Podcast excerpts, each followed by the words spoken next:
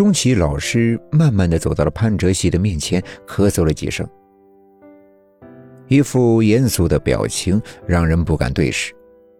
潘哲熙只是觉得冷汗直冒，不知道该如何出口解释。老师，我，我们，潘哲熙同学，作为班长要起带头作用，早恋老师一向都是不赞成的。不过，他停顿了一下，嘴角竟然扬起了笑意。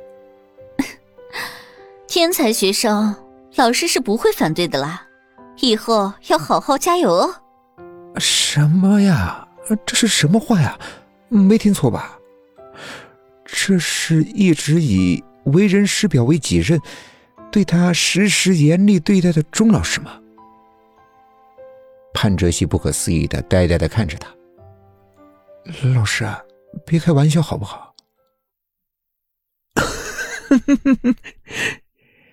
始作俑者发出了刺激性的笑声，一道严厉的目光射向了一旁偷乐的上扬。哎，又让人捉弄去了。潘哲熙心中不由得想：不管自己有多聪明，论捉弄人呢，他远远比不上他的那一帮损友。哎，幸好上课铃解救了他。爸你和妈真的打算去旅行？潘哲熙有点吃惊，为什么突然有这个打算呢？对啊，我和你妈呀，已经计划了好久了，我们都已经有十年呀，没有好好的轻松一下了，所以准备再次旅行，就当做是二度蜜月，你说是不是呀，老婆？徐慧笑着说：“你爸呀，老不正经的。”我们是有这个打算，四月底出发，先去上海探望一下两位老人家，然后再去泰国玩几天。回国后啊，再去东北转一圈。你的入学考试已经报名了，这方面你杨叔那边都帮你办好了。妈回来后就和你一起过去就行了。以我们小溪的能力呀，什么时候要我们担心过呀？再说，我们要是再不去玩呀。过几年就得老的走不动了。妈哪里老了？在我心里，我妈是世界上最美的妈妈。潘哲熙搂着母亲的肩头，在她的脸上亲了一下。看着头发开始发白的双亲，潘哲熙的心中涌出了万般的滋味。自从父亲为他回国发展后，都这么长的时间了，他们都没有去哪里玩乐过。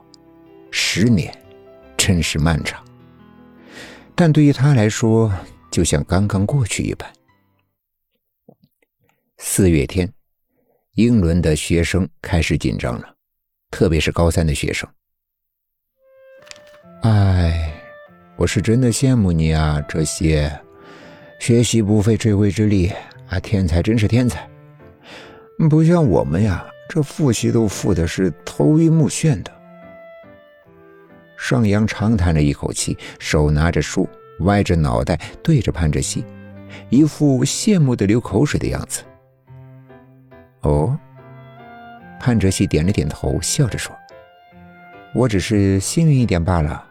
其实我想留在国内的，不过杨叔和爸妈都觉得外面环境更好，有利于我，所以我就顺着他们的意吧。”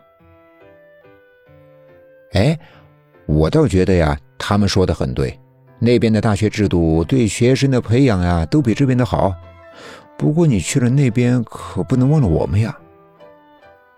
蔡佳明一贯斯文的推了一下眼镜。他敢吗？罗明爱好笑的盯着他。潘哲熙被他看的呀，是心里发毛。